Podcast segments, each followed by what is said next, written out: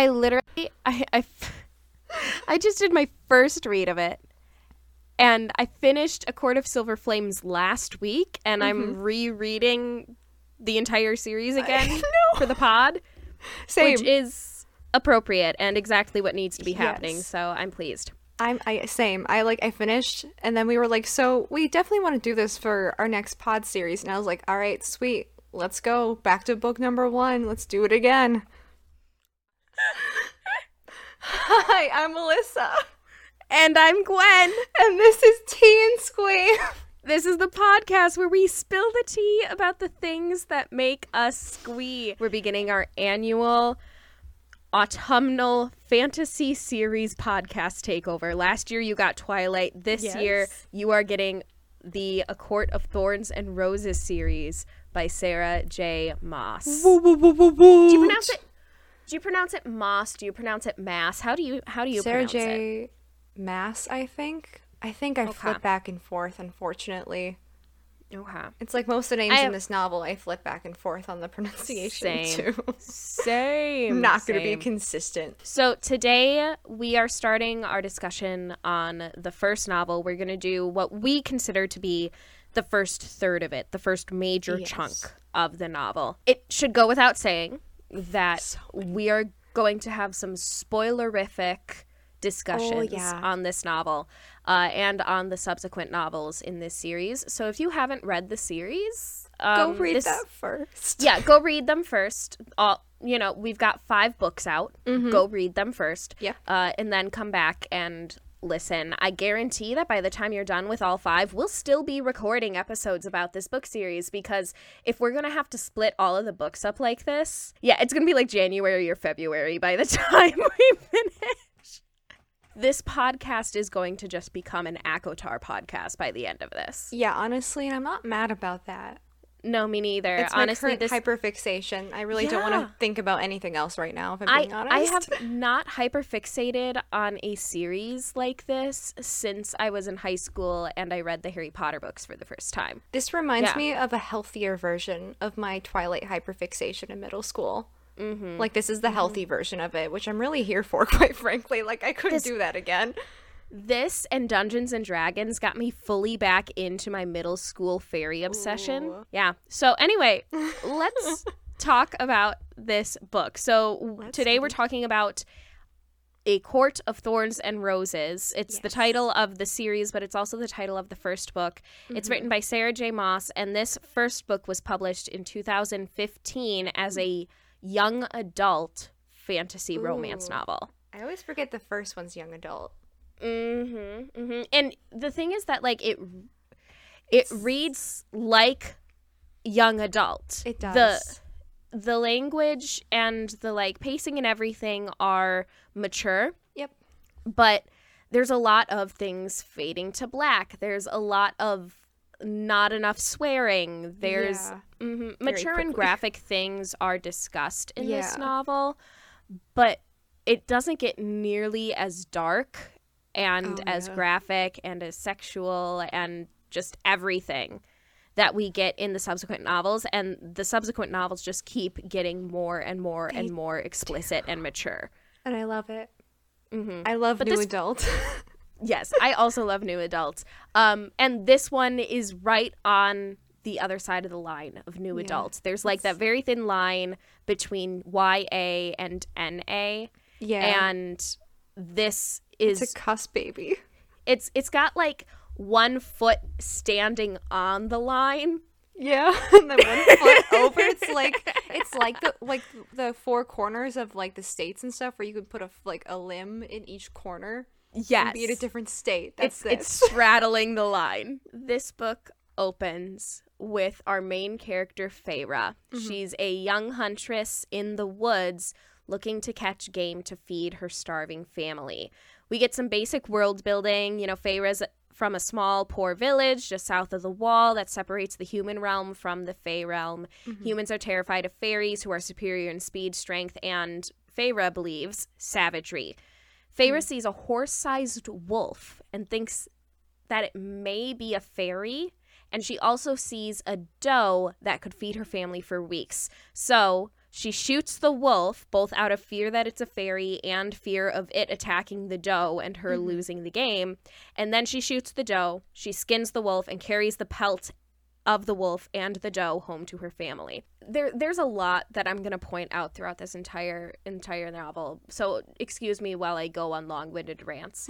um so Feyre regards the doe as being quote such salvation and mm-hmm. she's right. This hunt will be her salvation, but it's not going to be the way that she thinks. Yeah. Her expectations are going to be flipped on their head in so so so many ways.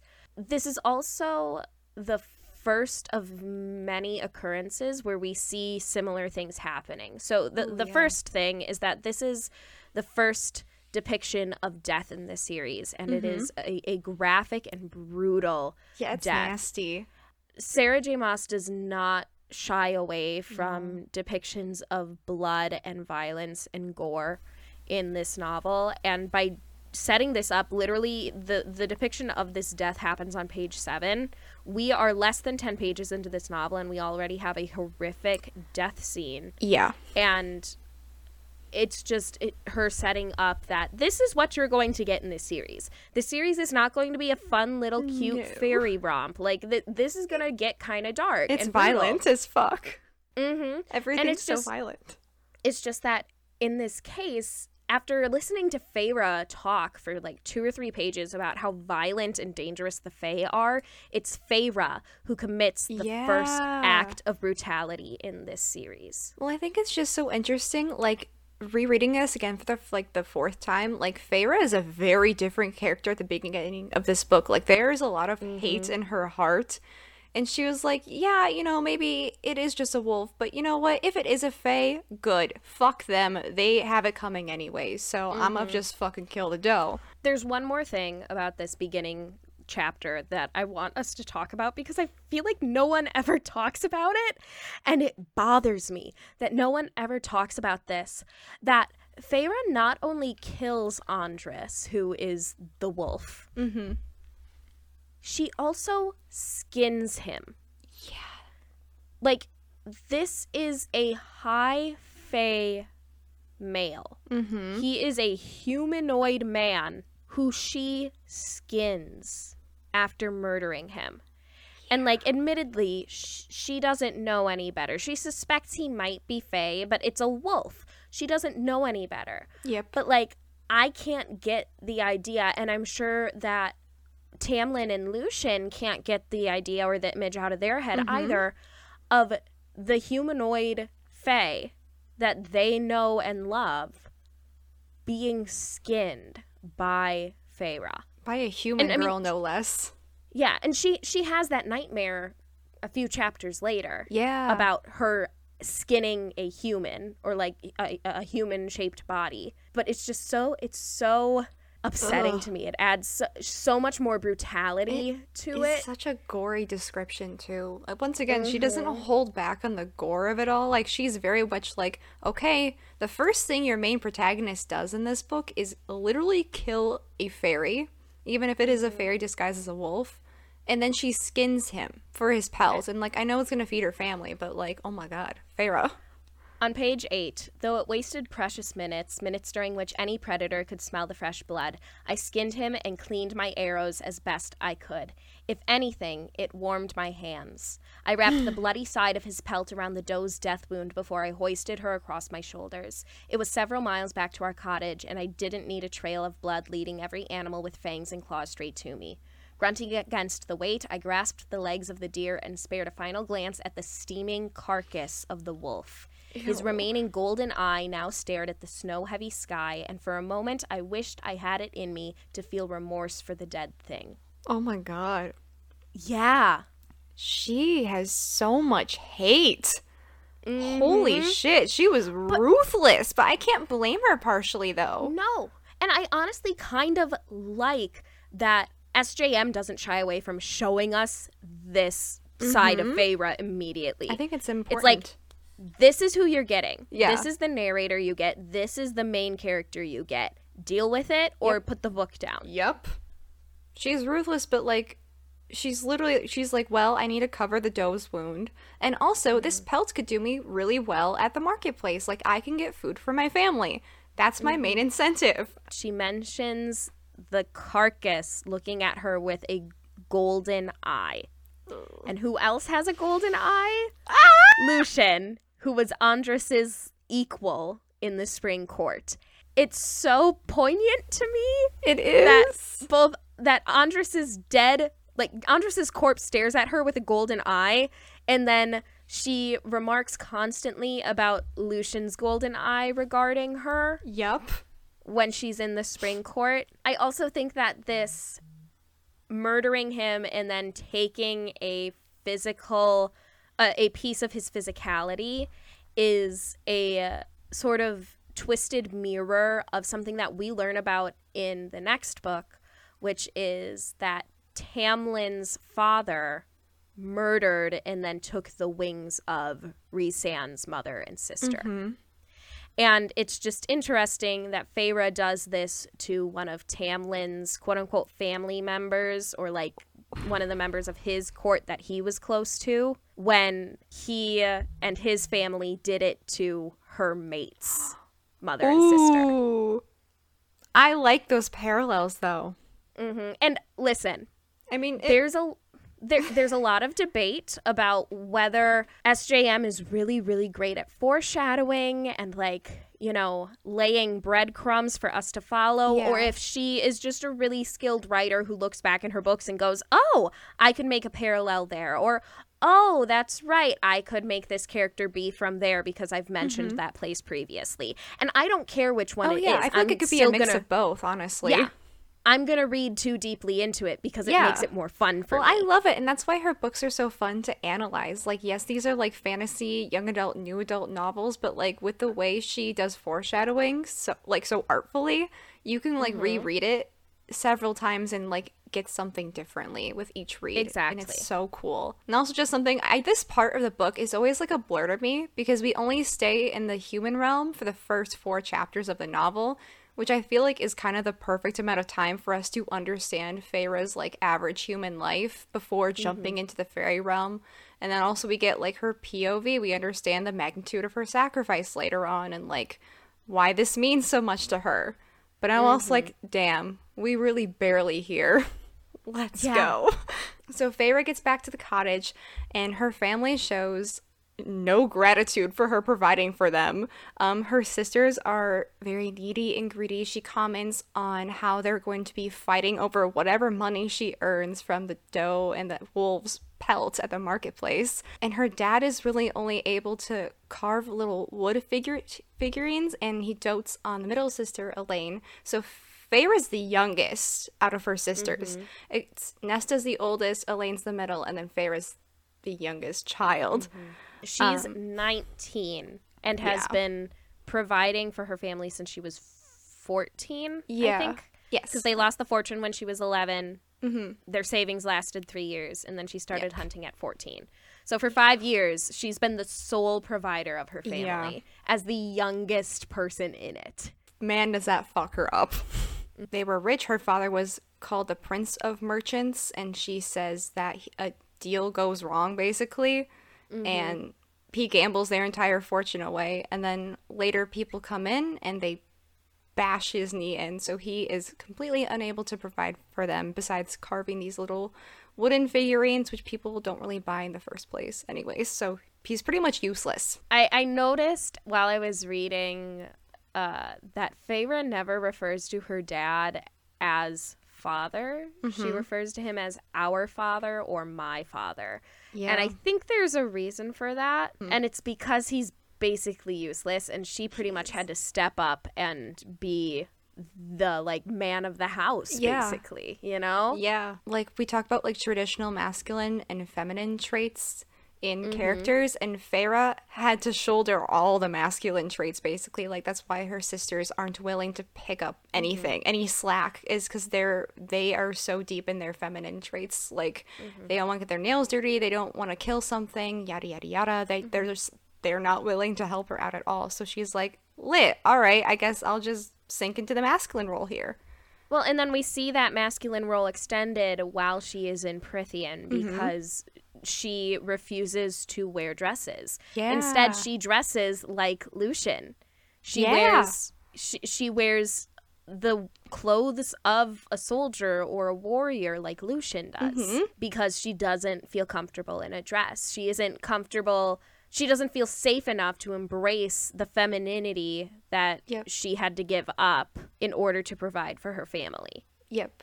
And also something to note is the reason that Feyre is the sole provider to her family is because when her mother was on her deathbed, she made Feyre like vow to take care of her family, and that mm-hmm. guilt has been riding on Feyre's shoulders ever since. Mm-hmm. I want to talk about this promise a little bit Yeah. because Feyre makes comment that like they don't have faith. They don't have religion. Any gods that used to be worshipped by the humans have been long since forgotten. And promises are basically the only sacred thing that there is anymore. Yeah. I don't understand why the promises extend into death. Why does Feyre keep this promise to her dead mother? Maybe I can excuse that and be like, well, you know, because that she still made a promise and Yeah. she's still alive, so that's sacred to her. But then I am curious to analyze how Feyre treats promises in the future Yeah. in this series. Like, does she end up at a point where promises are still that sacred to her, or does she let go of it a little bit as she begins to believe in other greater powers like the mother and the cauldron, stuff like that? That's interesting. I almost feel like the bargains she makes further on in this novel and then in this series, like almost like are more important than this vow she made to her mother. Like they have mm-hmm. much more heightened consequence if not followed through. Like who mm-hmm. I think she's like, "Oh, well if I don't, you know, if I break my mother's promise, like maybe a part of her like knew no one else would be willing to step up." And mm-hmm. she was just like, "Oh, well, I guess I'm just going to do this cuz like I guess I got to survive too." And then but then in the next novel when like Tamlin wants to break her bargain with Rhysand, she's like, "No, that's a bargain. Like I mm-hmm. have to go." She she goes from promising to bargaining, and those things probably feel different to her. I'm sure they definitely do. We we learn more and more about Mother Archeron Than throughout the series. But I hate her from the first moment. She's horrid. Who who makes their 8-year-old promise to take care of their entire family? Yeah, what the fuck? You have a husband. Her dad wasn't out of debt at that point. He should be the one providing for his family.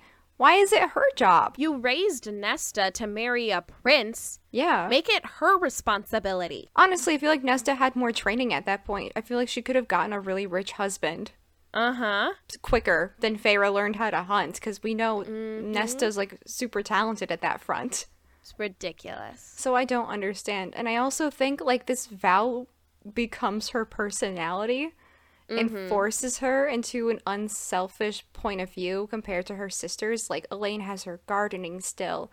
And like Nesta and Elain have maintained like so much of their wealthy status like mentally. And Feyre mm-hmm. just like completely brushed it all to the side. She is burdening the entire like mental load of their poverty that eh, her and her family are facing because she's the one who gets yelled at if she brings no food home. It's her fault if she doesn't bring food or money into this family. And th- her sisters just get to like not be oblivious, but like they kind of get that like luxury of not having to worry about it all. They just get to pit it all on her. It's really frustrating because it doesn't make Feyre a selfless person. It makes Feyre a person who believes she doesn't deserve anything. Yeah. Like it, it's not her being like out of the goodness of my heart I want to take care of people. Yeah. It's her thinking other people deserve to be cared for more than I do. Yeah. Because I'm capable of providing, I need to provide. It doesn't Yep. matter what I want. Because she still has selfish thoughts. She still has things that she wants that Oh, she yeah. wishes her the rest of her family weren't around for. She has lots of things about people that annoy her that she wishes people would just go away. But she swallows all of that and it's just like She's like everything I, can't do is for everyone else. Yep. Mm-hmm. She's like, I can't think this way. That's a selfish thought. Bye bye, selfish thought. Mm-hmm. And I'm like, also that's a lot of that's a lot of self-control to do that. It's really hard to push away your selfish thoughts like that and be like, well, oh well. Back to the mind it goes. Feyre mentions during this chapter in their house that she regrets not having, not having had white paint for the bluebells that she painted on the dining room table, saying that it was a shame to make, quote, something so flawed and lasting. Guess what else is flawed and lasting at the end of the book, Feyre? it's like she's looking in a mirror. You right, you right. I also think it's interesting because later on in the book, Tamlin asks Feyre what will make her happy, and he brings up those bluebells again. That's an interesting tie back to Feyre's life, which she wants to go back to once she gets into Prythian. I also just want to read a quote that we get at the end of this chapter. Feyre's father tells Feyre, quote, We need hope as much as we need bread and meat. We need hope, or else we cannot endure. Okay. So let her keep this hope, Feyre. Let her imagine a better life, a better world. I think it's a fascinating quote. Feyre doesn't believe him. I'm interested to see if she ever does. So the next day, Feyre goes to the market to sell the skins of both the doe and the wolf. She and her sisters meet a child of the blessed, uh, a member of a fairy worshipping cult, and they're disgusted by her. Feyre sells the pelts to a mercenary who tells her a bit about fighting fairies.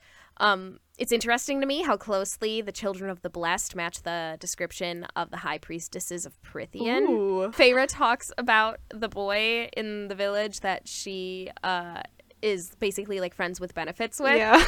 and she she talks about how he's self-pitying and he's constantly complaining about being overburdened. Oh my god, tampon, is that you? And Rhys. Oh, you it's right. Both of them. You right. It's both of them. Feyre has a type. She loves she likes self-pitying, man. overburdened, brooding men. She's like, mm, if they're broody, sign me up. It's so funny. she knew from the get-go what she wanted in a man. Pop mm-hmm. off, my mm-hmm. girl. Um, so that night, the door to their cottage is broken down by a beast demanding retribution for the murder of his friend, the wolf. Um, he says that Feyre must come with him to Prythian, the Fey realm, and live out her days there in accordance with a treaty signed by the Fey and humans 500 years ago. A life for a life, as he says. Um, it's basically that, or he's like, you can just go outside and I can just rip you to shreds. And she agrees to go in order to save her family and maybe herself, but she does make she does say like if she was in the woods, she would have let him tear her throat out. Mm-hmm. And I'm like, Jesus fucking Christ, Feyre, do you hate your life that much? That's really sad. she also says, "quote I wonder how how they'd feel on my throat talking about his fangs." And it's like, girl, you go find out. You're out. Gonna know. You're gonna know how they feel chapters. on your throat and you're gonna like it. You're gonna really like it. In the massive hickey they leave. it's disgusting. so I am convinced that this whole this whole bit is just Tamlin so putting much. on a show. It like, must we, be. We know that he didn't want Andras to die. No. You know, he is truly grieving. That was his friend. He doesn't like Feyre, no. but he's laying it on real thick. He bursts through the jo- uh, through the door. so and, dramatic. As the creature reared onto its hind legs and bellowed through a maw full of fangs, "Murderers! so- Murderers!" The beast roared again, hackles raised.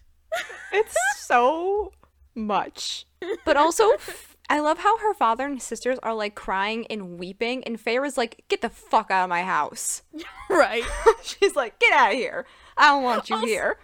Also, when he's like, "You have to come live in Prythian," she's like, "Live where?" And Tamlin's like, "I have lands," and that's all he says. And I'm just like, this boy is pouting. He's like, "She's not scared enough of me.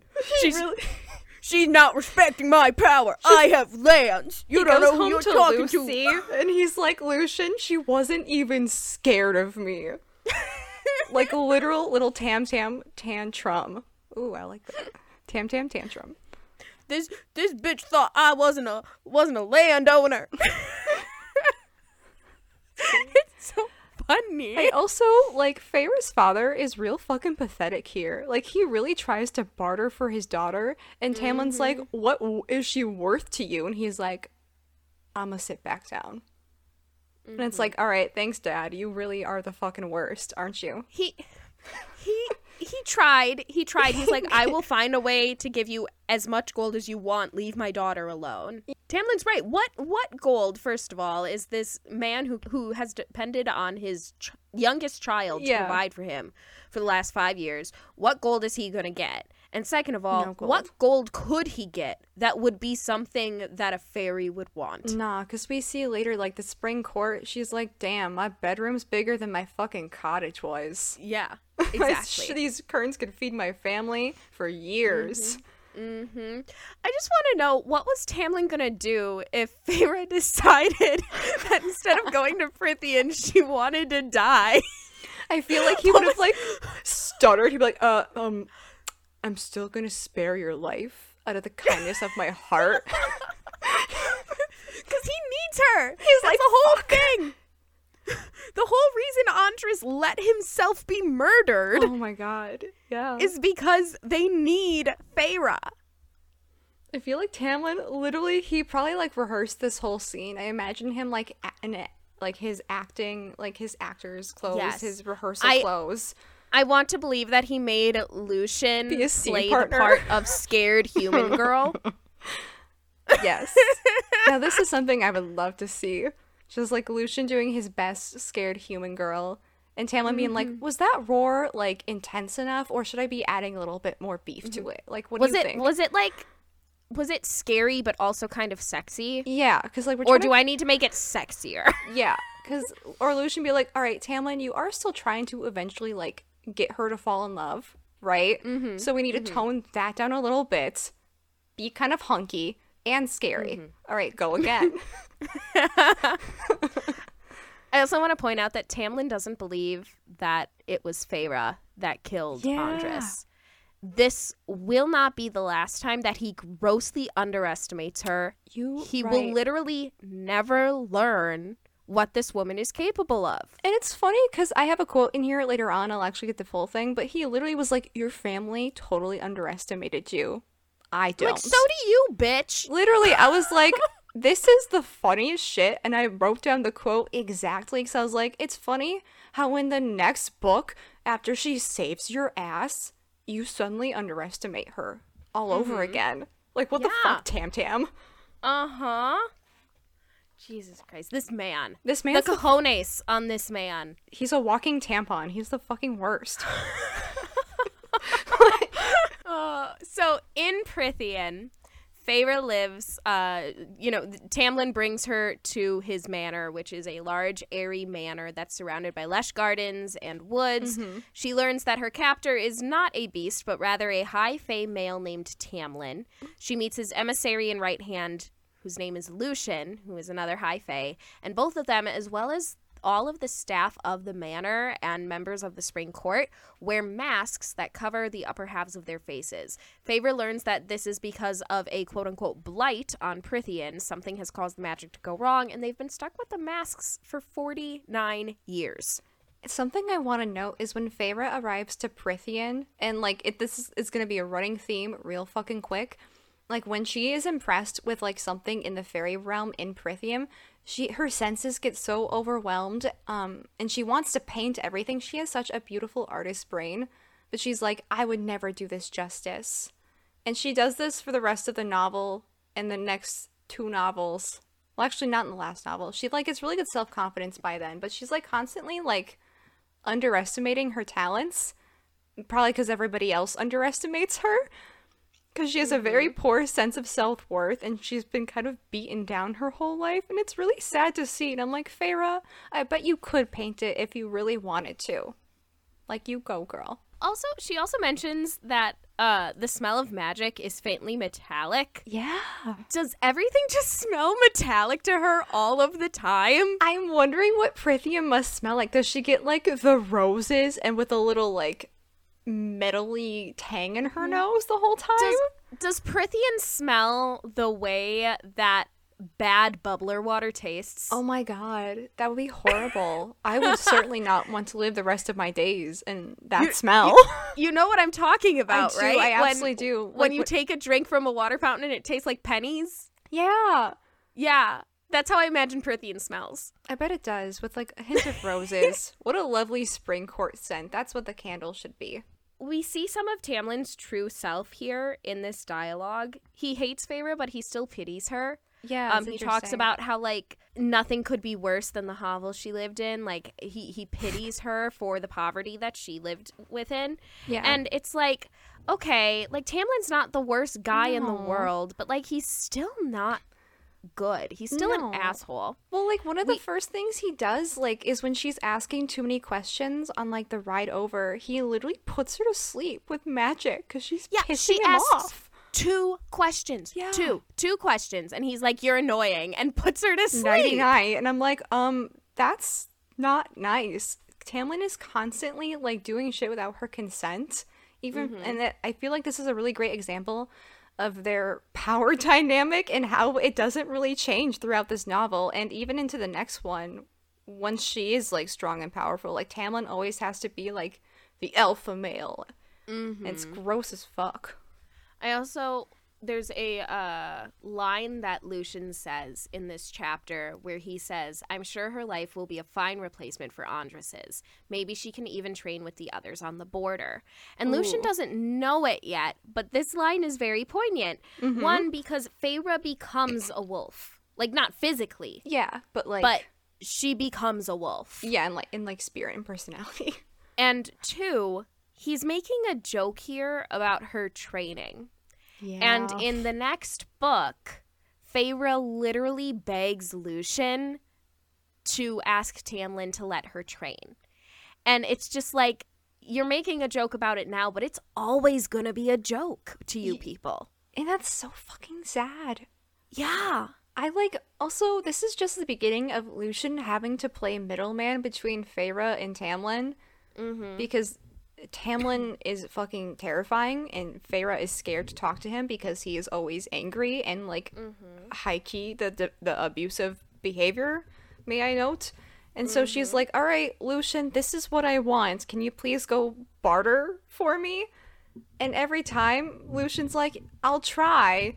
And then he gets shut down cuz Tam Tam has a meltdown. Feyre also meets Alis at the end of this chapter, and Alis is the only person that she's able to have like a casual or like friendly kind of conversation with. Yeah. And that's telling because Alis is not high fae. No. Alis is lesser fae. Yep.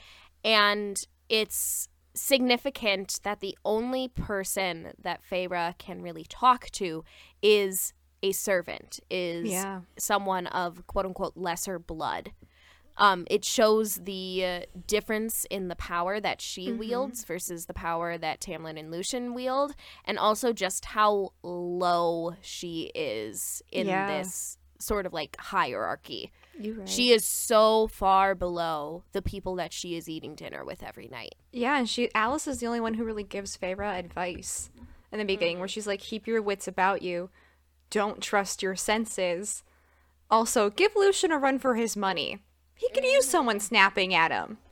So Feyre's main objective from a little bit of time now is basically getting back to her family. She doesn't believe Tamlin when he tells her that they are happy and comfortable, taken care of.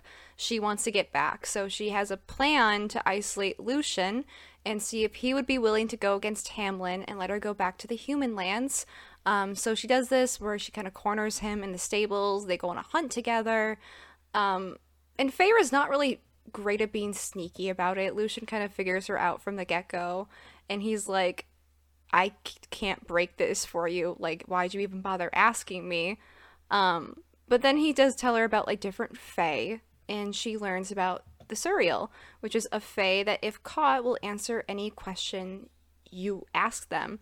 Um, they then run into this like dark fae creature called the Bogey, where Lucien tells Feyre to like look straight ahead and like do do not look at whatever it is. That's its whole objective. Um, is that's how it tries to kill you. And this is a little breadcrumb that we see with her eventual mating bond with Rhysand. Um, when she's trying to avoid looking at the bogey, she's imagining a night sky sprawling endlessly, and this is one of many like night or starry like instances we get that like reference and go back to Sand eventually being her mate. Cute. So while Feyre's exploring the manor, she finds artwork on the walls, uh, one of which is a still life with a green glass vase with an assortment of flowers drooping over its narrow top. Blossoms of leaves of every shape and size and color roses, tulips, morning glory, goldenrod, maiden's lace, peonies. And because I was an English major, I know that when an author lists flowers, you gotta look that shit Absolutely. Oh, she also Uh, does have a wisteria vine on her room She does. window, and then I she didn't look like a up lilac wisteria. bush. I can look Yes. up wisteria and lilac. So, roses mean romance, love, beauty, and courage. Tulips mean perfect and deep love. But then morning glories mean love, life, Ooh. and death, or love in vain. Um, Goldenrod means good luck. It stands for sanctuary, haven, refuge, protection, fantasy, and fertility. and the peony is symbolic of love, honor, happiness, wealth, romance, and beauty. So lots of like Ooh. love flowers here, but then you also get some like the the maiden's lace is sanctuary, which she is mm-hmm. provided within the spring court. Yep. Goldenrod is good luck, which Lord knows she needs. you right.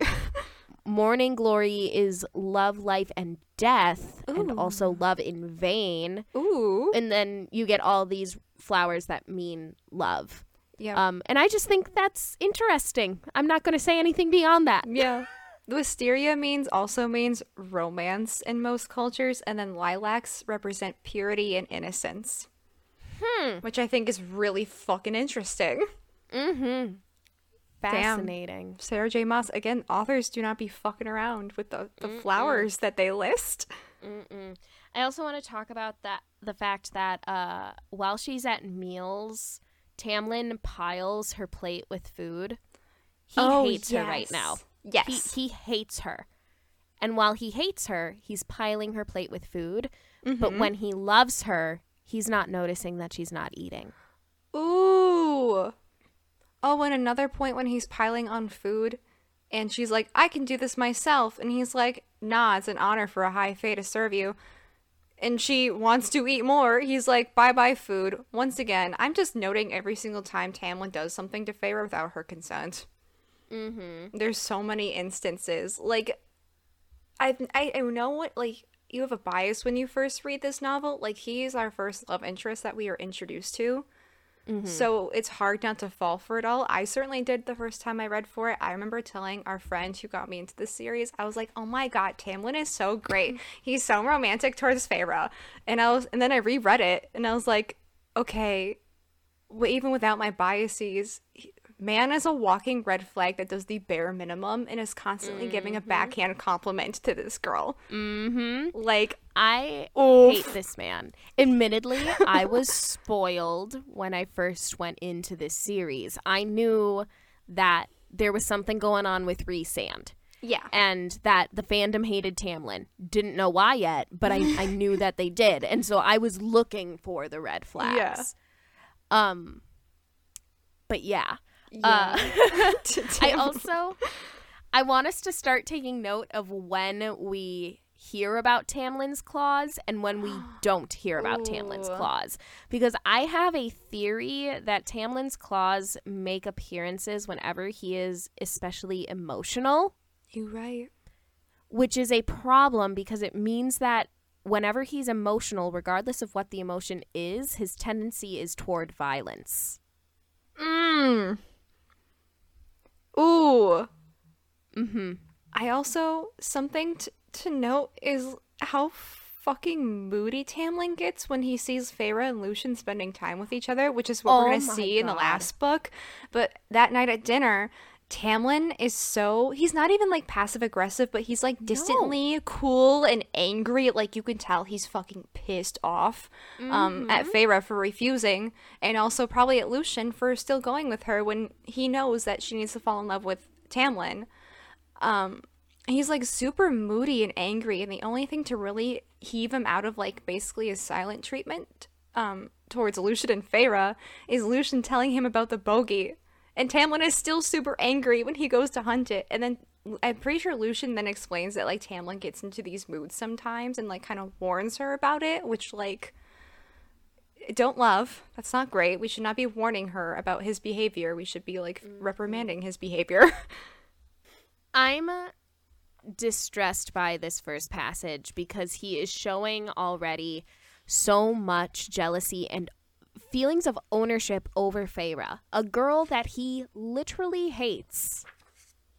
He does not like her at all and hasn't spent enough time with her for his opinion to be changed. Oh, I Lucien is spending time with her. Lucien Is if- if talking to her. opi- yeah, Lucien's opinion changing makes sense. Feyre liking Lucien makes sense. They're actually spending time together. Tamlin isn't trying to. And Lucien's And- giving her information that when she's asking for it, he's not giving her Mm-hmm. a cryptic answer like Tamlin always does. Like, girl wants to know stuff. Can you fucking blame her? Tamlin is showing up and being like, "Want to spend time with me?"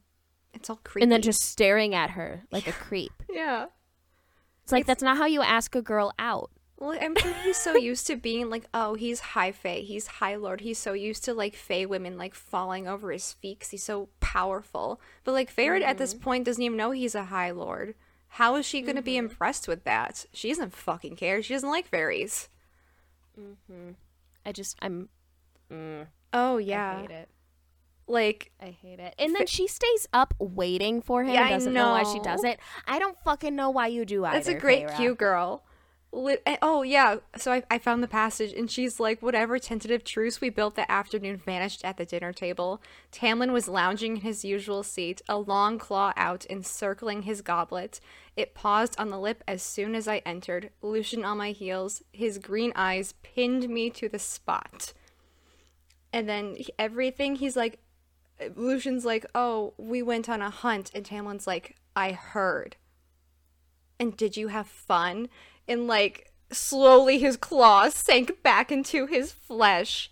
Like it's all these very clipped, angry sentences, and it's so fucking gross. Like, put forth effort to get to know Feyre and don't get fucking jealous when Lucien does.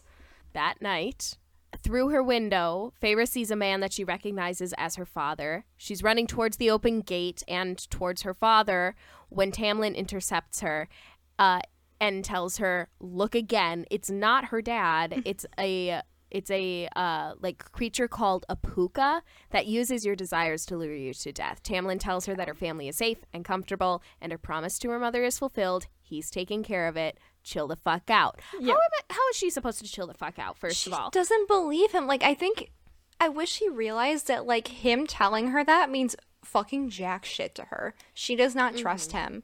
At this point, Feyre still believes that fairies cannot lie. So she's like, well, he has to be telling the truth. But then she's like, well, I don't think he's going to provide for them forever. I have to get back at some point. Like, whatever they gave him's not going to last. Like, she's very anxious about this. And I'm like, Tamlin, stop being a dickhead. Also, Tamlin says if you're going to run away, at least do it in the daytime, and then gets mad in the third book when Feyre follows his advice and leaves him while the sun is up. I hate this man.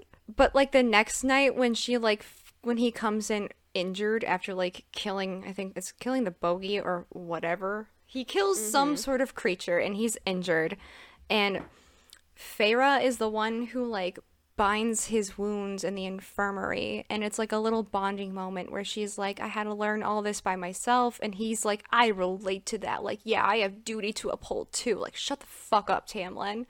Um and he tells her that she's not what he expected a human would be like and that's supposed to be like a cute compliment.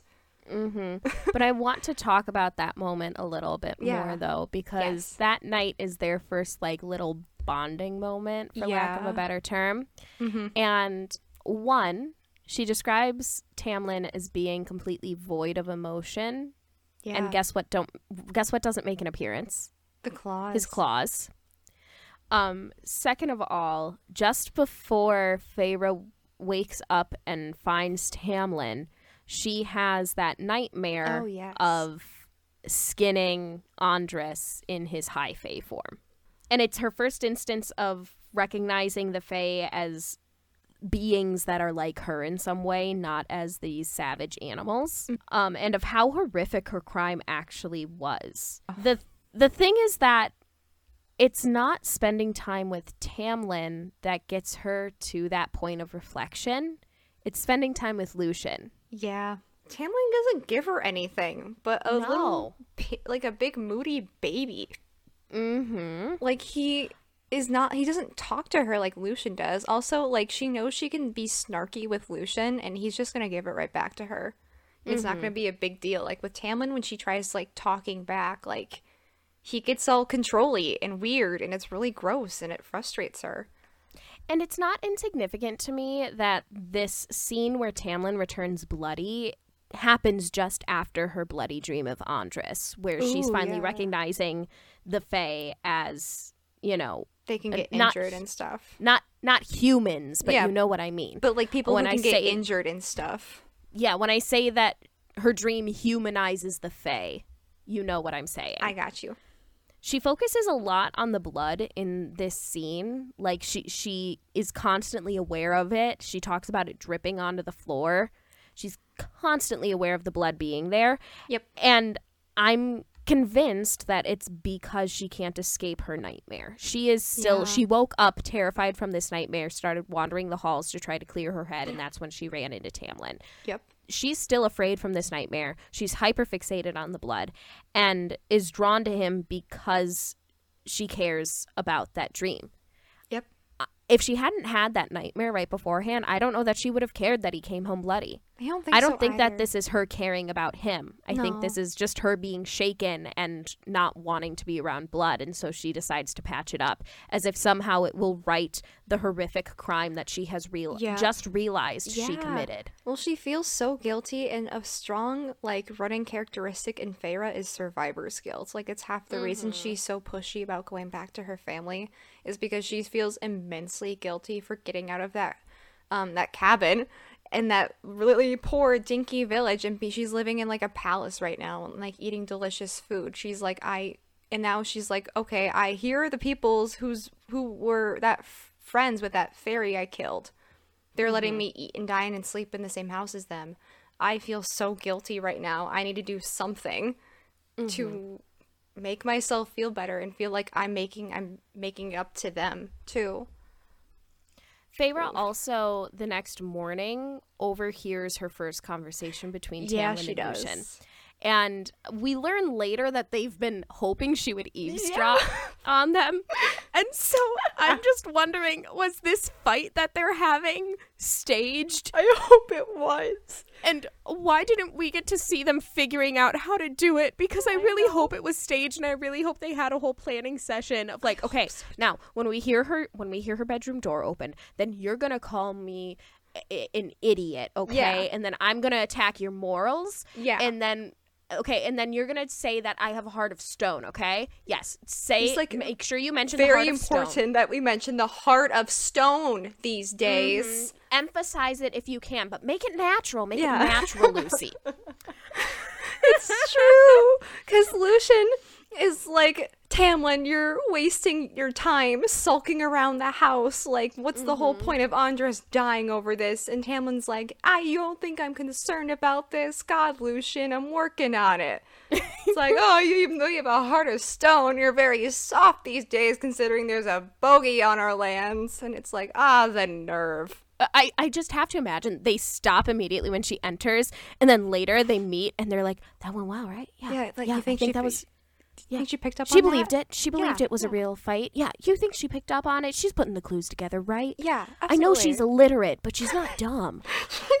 I know she's illiterate, but she's not dumb.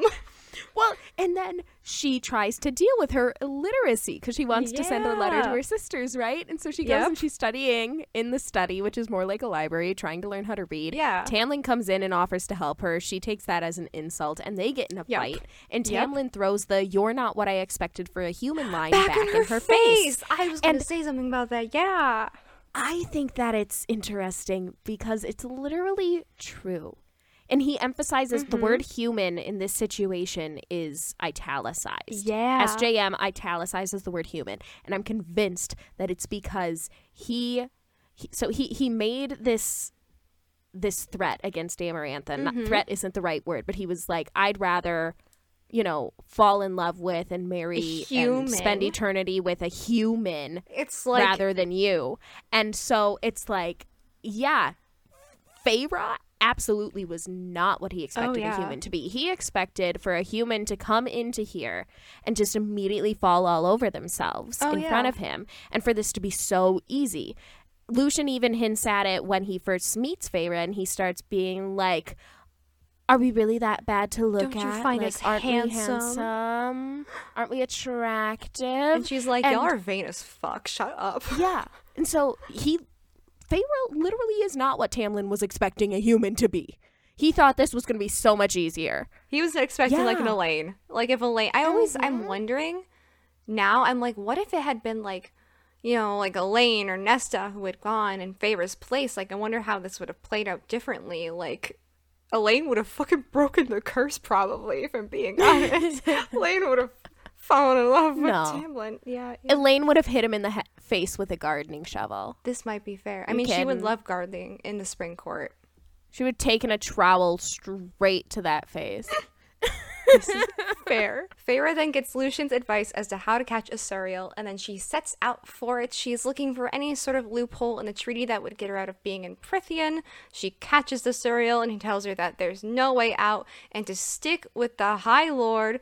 This is a running thing. Feyre is going to take this as her gospel for the rest of the novel. This is where she finds out that Tamlin is High Lord. And then they get intercepted by the Naga. First thing Feyre does is release the snare she had trapping the Suriel. That is what she does with her very first arrow. Um, that's going to come back later.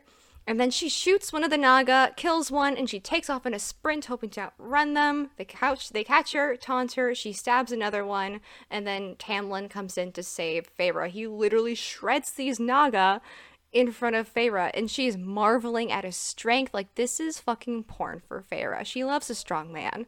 She thinks it's so hot. She does. She's like, High Lord is running through her head the whole time. and she's like, mm-hmm. he shredded them. Like, uh, ooh, he's also shredded. Oh. Ooh, look at that bod. Ow, ow.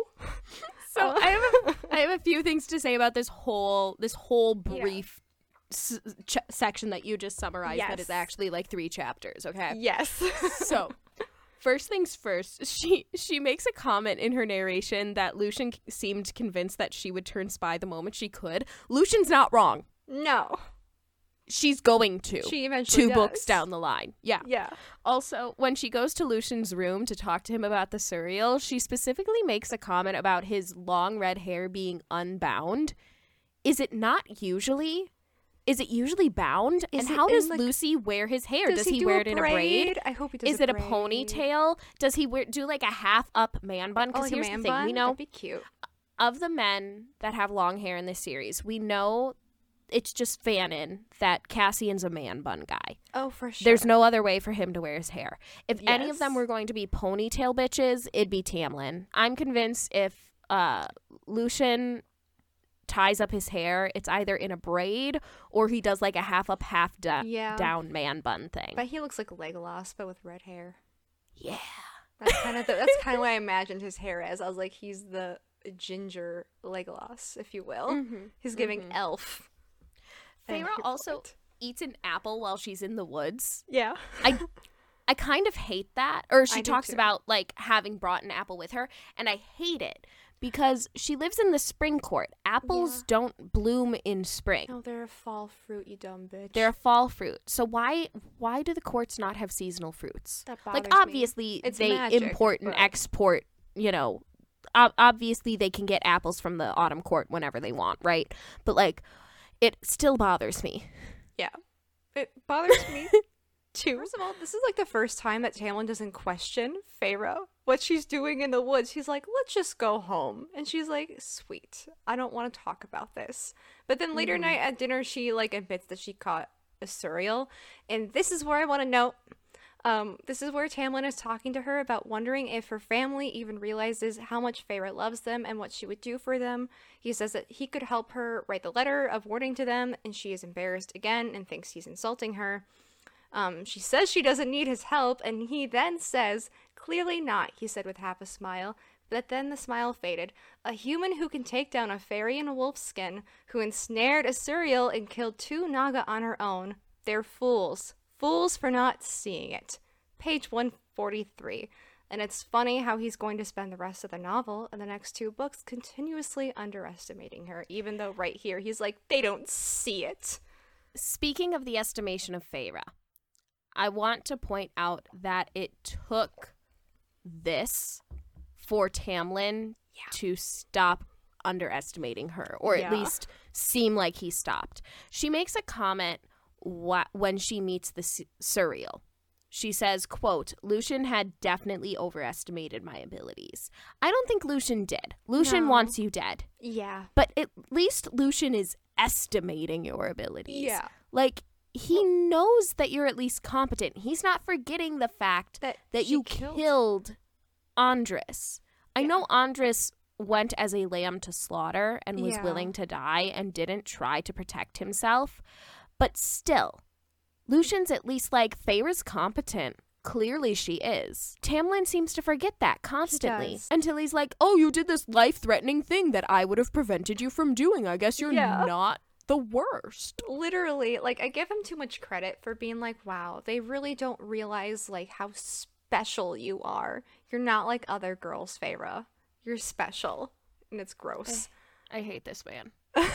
and then he finally tells her that her family knows she's safe and that they don't have a memory of a beast bursting through their cottage they know about the potential threat um so Feyre's like shit who am i without my survivor's guilt i guess i could finally paint mm-hmm. and so Tamlin orders her painting supplies, and this is like like the second flicker of romance between them two. Like we're getting more of the the vibes going back and forth. So that's as far as we're gonna go in terms of plot for this time. She caught the Suriel. They fought off the Naga. Her Yes. family is safe, well care- cared for, and knows that she's safe. We're gonna talk a little bit about themes that we we saw in just these first this first section that uh, we will continue to keep an eye out for as we move forward. The first of which is a toxic family dynamic. Alyssa, do you want to talk about this one a little bit? Let's go. As we saw in like the first couple of chapters, Feyre does not have the best relationship with her two sisters, Nesta and Elain. Like she kind of likes Elain. I think she's indifferent towards Elain. Like she doesn't dote on Elain the same way Nesta and their father do, but she's Mm-hmm. like Elain's fucking oblivious.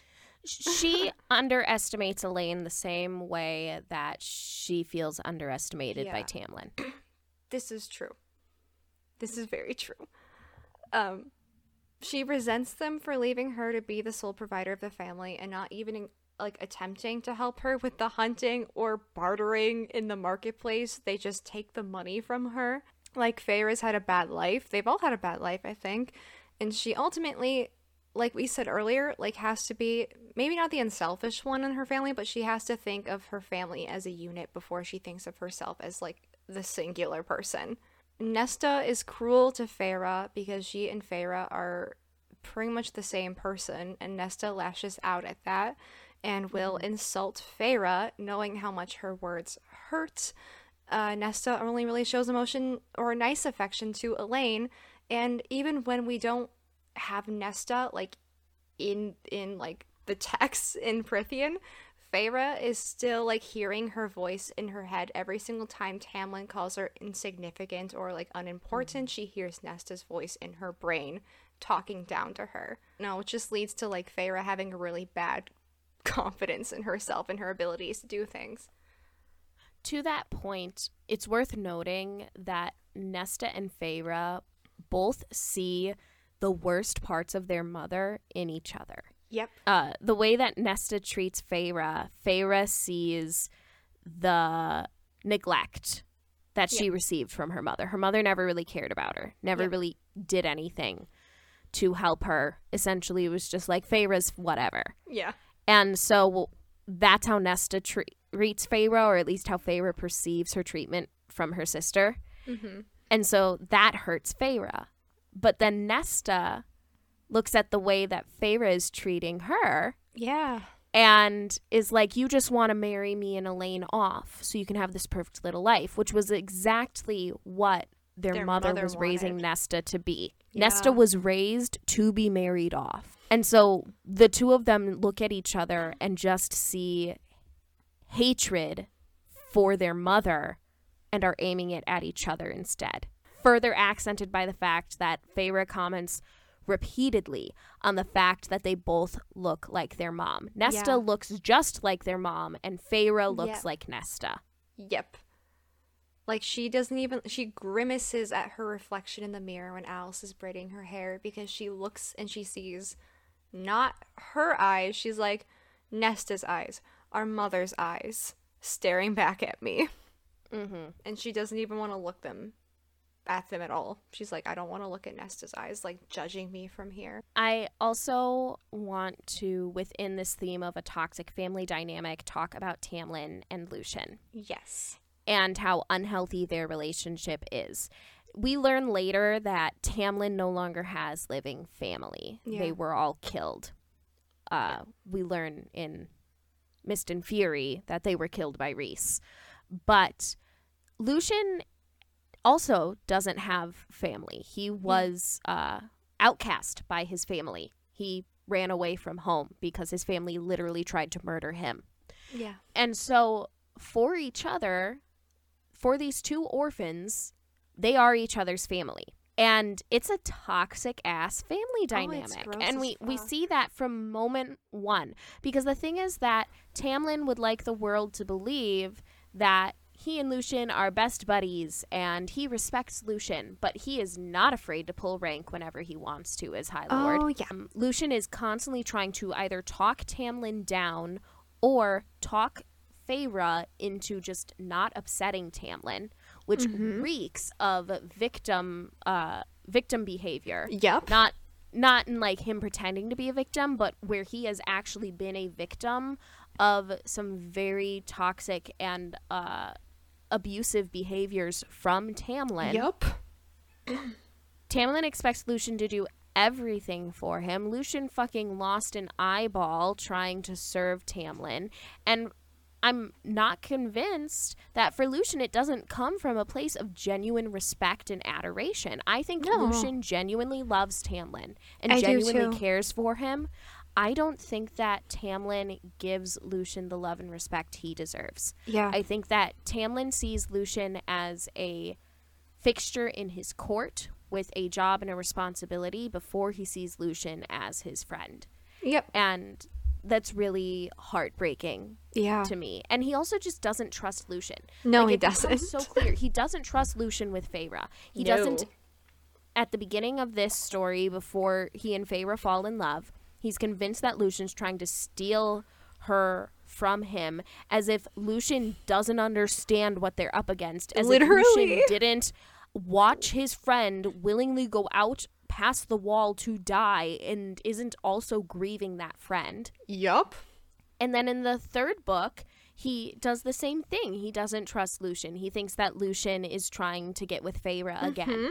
And it's like this man has stood by your side through absolutely everything, has defended you with every breath he has, Yep. went on a mission to bring Feyre back to you after she left of her own accord, Yup. and you do not trust him. It's ridiculous He's and we'll continue to explore we'll continue to explore this theme of toxic family dynamics as Yeah. we move forward and we'll also compare those family dynamics to healthier family dynamics Yes. that we see throughout the series another theme that we will be exploring as we move forward is Feyre's lack of self-identity and Yeah. where we see a shift towards that um, no longer being true, where we see Yeah. her start to have a sense of self. Yeah.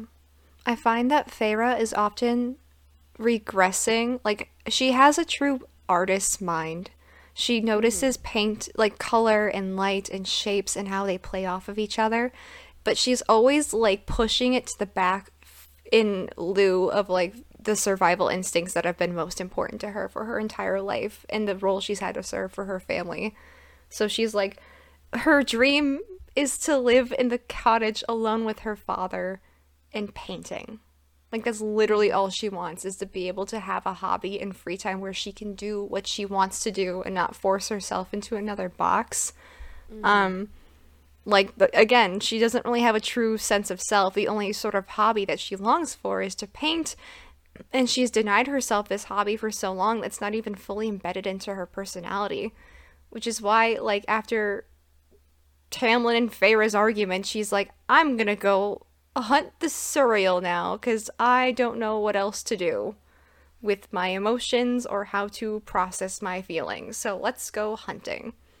Mm-hmm. Um, and she's also constantly underestimated by the people around her or called like a half wild beast by Nesta. So she's like, okay, I think I have talents. And she like believes in herself a little bit. And then someone's like, you're insignificant. And she's like, I am insignificant. I don't mean anything. Mm-hmm. And I mm-hmm. feel really bad for her. And I know this is like a direct result of her trauma from like her mother and her father. She was never the favorite child out of either of them and this kind of toxic family dynamic in her household where she's the sole provider. So like I think it's interesting where when we do see this shift in Feyre, when she does finally start allowing herself hobbies and other interests and allowing that huntress to kind of go to the back of her head. Do we want to talk very briefly about favorite characters? Because I know your favorite character has not shown up yet. But mine has. We can talk. I still do like I still, ha- I have like a favorite other characters. Like I like Feyre mm-hmm. and Lucien. I think they're great characters. Lucien is my favorite and I love him. I love that man. We love Lucy. Um I also love the Suriel. Ah, uh, king shit. There are Etsy sellers who make sweatshirts that say Suriel Tea Company. Oh, I need I one. Love those. If you get me for Secret Santa this year, that's what I, I want. Know. I already knew. But anyway, we'll continue to talk about how much yeah. I adore Lucien and the wonderful ways of the Suriel as we move forward yes. in the series because things only get better. You're right. Here. I love them. In yeah. the meantime, Alyssa, should we do some Zillennial quiz taking? Yes, I'm so excited for this one. Okay, so we're taking a Quotev quiz called which Archeron sister are you? It's by the user Medusa. We'll post it in the episode description, same as always. And this quiz, I'll give you a fair warning, is probably going to be a little spoilery. We continue to get a lot of character development for Elain and especially for Nesta as the series goes on. Nesta yeah. gets her own book. The fifth book is Nesta's book. And so if you take this quiz, but you haven't read beyond the first book or beyond the original trilogy, this might not be might the quiz make, for you. No, might not make a lot of sense. But we met the Archeron sisters today, and yeah. I want us to know which one we are. I'm so I'm, curious. I am I think w- w- one of us is gonna end up being Nesta. Yeah. I think there's also a possibility of us being Feyre. I, I see that will too. be surprised if we are Elain. I would be too, because out of the sisters, I identify with Feyre and Nesta the most. Mm-hmm. And through rereading it, I've seen more of myself in Feyre than I care to. Mm-hmm. So we'll, we'll find, find out. out. We'll see. We'll see what this quiz has to say to us. Yes. All right, y'all. We'll see you on the other side. Ooh, Ooh, fascinating. This checks out. Okay, okay, okay. Um Okay. So did we both get Feyre? Yes. This quiz is amazing. It also gives her Hogwarts house, I love the Myers Briggs, and character her, alignment. I love this. So, um, Feyre is classified by this quiz author as a Ravenclaw yes, in ISFJ, and she's described as neutral good on the alignment chart. This checks out. Feyre Archeron is the youngest sister out of three. She was the breadwinner for her family, making sure everyone was fed and clothed, even if it cost something from herself. And then it gives us, oh my goodness, it Ooh. gives us a full thing. This so it gives amazing. us her key. Yes, her key traits are hardworking and dedicated, artistic and creative, kind and caring. She's incredibly compassionate and understanding. She wants everyone to get along and is usually the peacemaker. Open minded, She brings a lot of new ideas and is a breath of fresh air. And she is has an unwavering loyalty to those who have earned her trust and hatred towards those who have broken it. Yeah. Also also known as Feyre Cursebreaker, Defender of the Rainbow, Feyre Cauldron Blessed, Stars Eternal, Feyre Darling, Princess of Carrion, Sweet Sweet Tongued Liar, and Lady of Many Faces. She was born on December 21st, and her powers include darkness manipulation, ice manipulation, water manipulation, air manipulation, fire manipulation, light generation, shapeshifting, flight via wings, healing abilities, daemati abilities, winnowing, and glamoring. Amazing. This bitch. quiz She's is OP. Fabulous.